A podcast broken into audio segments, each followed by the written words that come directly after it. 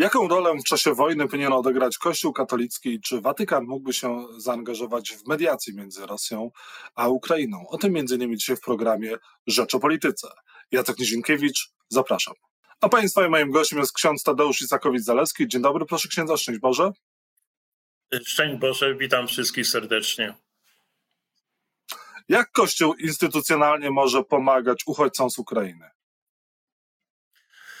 Przede wszystkim trzeba odpowiedzieć, że Kościół to jest wspólnota wszystkich ludzi ochrzczonych, także ludzi świeckich. I, i tutaj nie ma wątpliwości, że ogromne zaangażowanie, no patrzę przez pryzmat Polski, e, ludzi wierzących, no, także wyznających inne wartości, także ludzi niewierzących czy agnostyków jest ogromne i od tej strony no rzeczywiście społeczeństwo wychowane na wartościach patriotycznych, chrześcijańskich i niepodległościowych, no rzeczywiście wspaniale się zachowuje.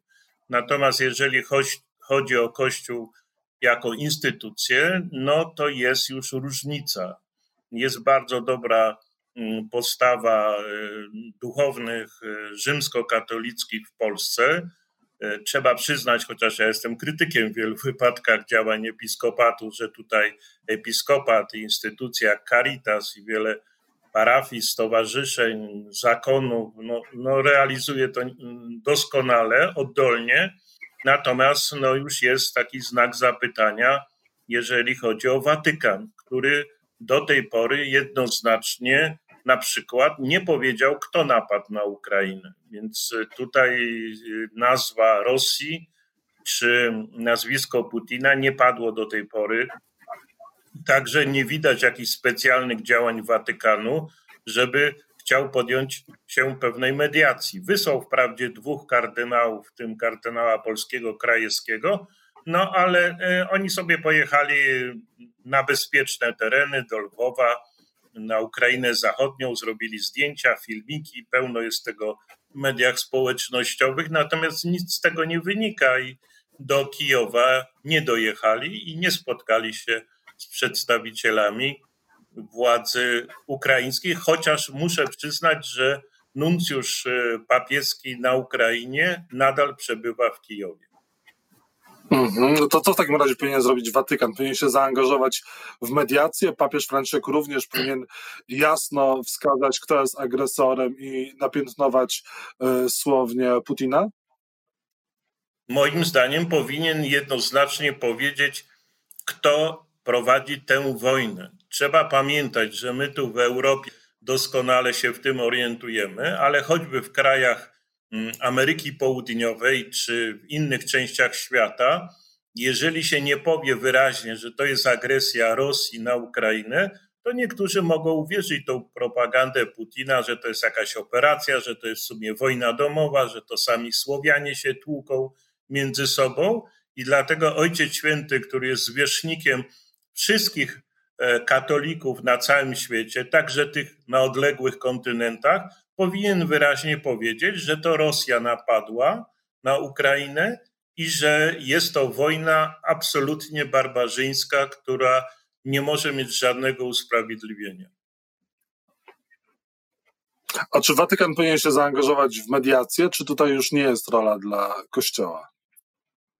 No myślę, że jest e, taka rola za czasów Jana Pawła II. Było kilka konfliktów, gdzie Ojciec Święty i Watykan się w to angażowali jako mediatorzy. Natomiast ja no, nie znam tej kuchni watykańskiej w znaczeniu, czy są prowadzone takie rozmowy. Niemniej myślę, statystyczny katolik e, na całym świecie jednak e, w ten czy inny sposób słyszy głos papieża, choćby w niedzielę na Anioł Pański, no jeżeli tam nie padają takie wyraźne sformułowania, no to może być zdezorientowany. Pan Kliczko zaprasza papieża Franciszka do Kijowa. Czy papież powinien skorzystać z tego zaproszenia?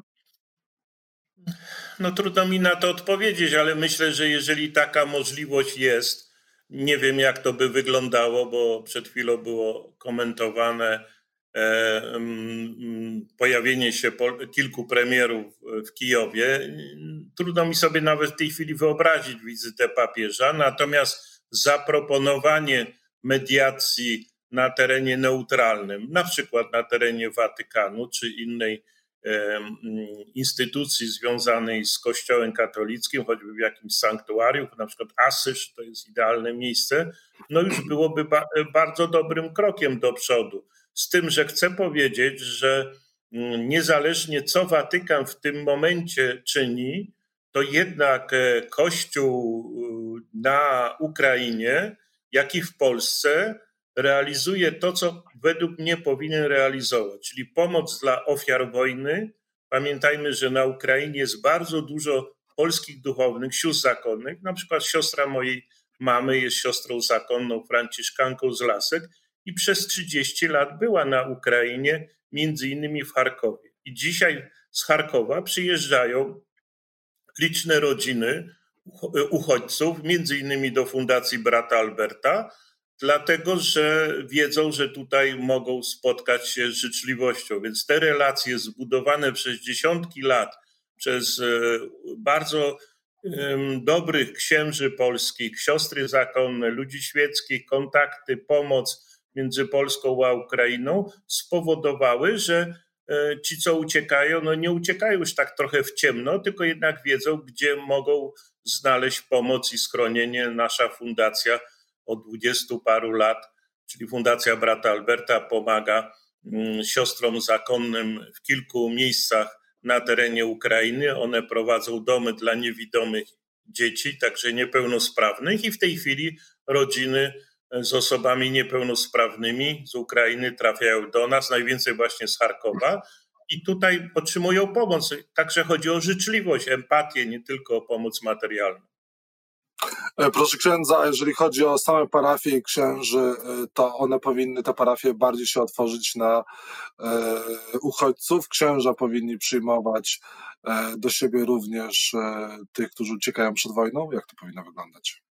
Ja myślę, że to się dzieje w tej chwili bez jakiejś zachęty specjalnej ze strony góry. Oczywiście episkopat w Polsce jednoznacznie opowiada się po stronie ofiar wojny. Natomiast to, co obserwuję choćby przez pryzmat fundacji, bo nasza fundacja prowadzi 30 parę placówek dla osób niepełnosprawnych na terenie Polski, to mogę powiedzieć, że wszędzie te drzwi się otwierają. No, może nie ma jakiegoś pomysłu, co dalej, to jest pewne emocje. No teraz się już trzeba zastanowić, co będzie za miesiąc, co za dwa miesiące, co może być za rok, więc myślę, że tutaj współpraca e, przeróżnych parafii, zakonów e, z władzami samorządowymi i innymi organizacjami jest bardzo dobra, tylko że to w tej chwili jest pospolite ruszenie. Miałem okazję być na misjach humanitarnych w Bośni, w Czeczenii czy w Kosowie i wiem, że na początku rzeczywiście jest taki entuzjazm ze strony wolontariuszy, ale później przychodzą te problemy no, utrzymania. Na przykład nasza fundacja tworzy w tej chwili schronisko dla kobiet z dziećmi z Ukrainy i jeszcze miesiąc temu, gdyby mi ktoś powiedział, że taką sprawą się trzeba będzie zająć, to bym nie uwierzył. No ale to trzeba przez wiele następnych miesięcy takie schronisko prowadzić i utrzymywać.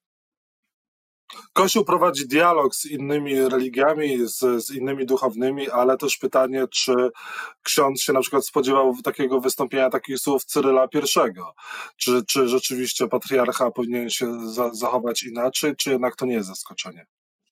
No i jak to, no jak to, i co to znaczy dla dialogu między kościołami? No mogę powiedzieć, że równo 10 lat temu należałem do tej grupy księży, która protestowała przeciwko porozumieniu między episkopatem polskim, wówczas przewodniczący był arcybiskup Józef Michalik, e, a z Cyrylem II. Nie odczytałem tego przesłania w kościele, za co mnie spotkały pewne tam, nazwijmy delikatnie, pewne sekowanie. Pamiętam, jak to bardzo mocno popierał prezydent e, Bronisław Komorowski. Dzisiaj się od tego dystansuje, ale wtedy był absolutnie e, za tym.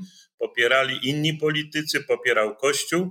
I to przesłanie 10 lat temu okazało się wielką fikcją, bo poza dokumentem podpisanym w Warszawie, w obecności różnych polityków, nic się nie stało. Co więcej, Cyryl II, moim zdaniem, wyrządza ogromną krzywdę cerkwi prawosławnej, bo opowiada się po stronie agresora, a przecież na Ukrainie cerkiew prawosławna jest niesłychanie ważna, ale jest podzielona na kilka części, w tym także patriarchatu moskiewskiego. No więc co ci wierni mogą teraz zrozumieć, że są na przykład w Charkowie. To tam panuje, to jest miasto rosyjskojęzyczne, cerkiew moskiewska ma ogromne wpływy, a ludzie są mordowani, a tutaj ich duchowy e, zwierzchnik mówi, że dobrze, że są mordowani. Więc myślę, że to jest dramat cerkwi prawosławnej.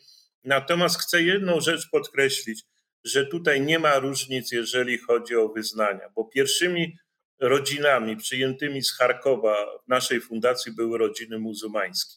Pojawili się też Nigeryjczycy, lekarze, którzy już od 15 lat pracują w Charkowie, a e, teraz podejmą pracę w Polsce. Więc tutaj się nie spotkałem z jakimiś animozjami, wręcz odwrotnie, ta pomoc jest ponadwyznaniowa i chciałbym, żeby była także ponadpartyjna bez, tych, bez tej wojny polsko-polskiej.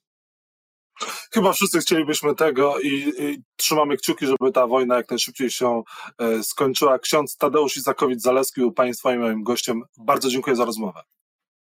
Dziękuję bardzo.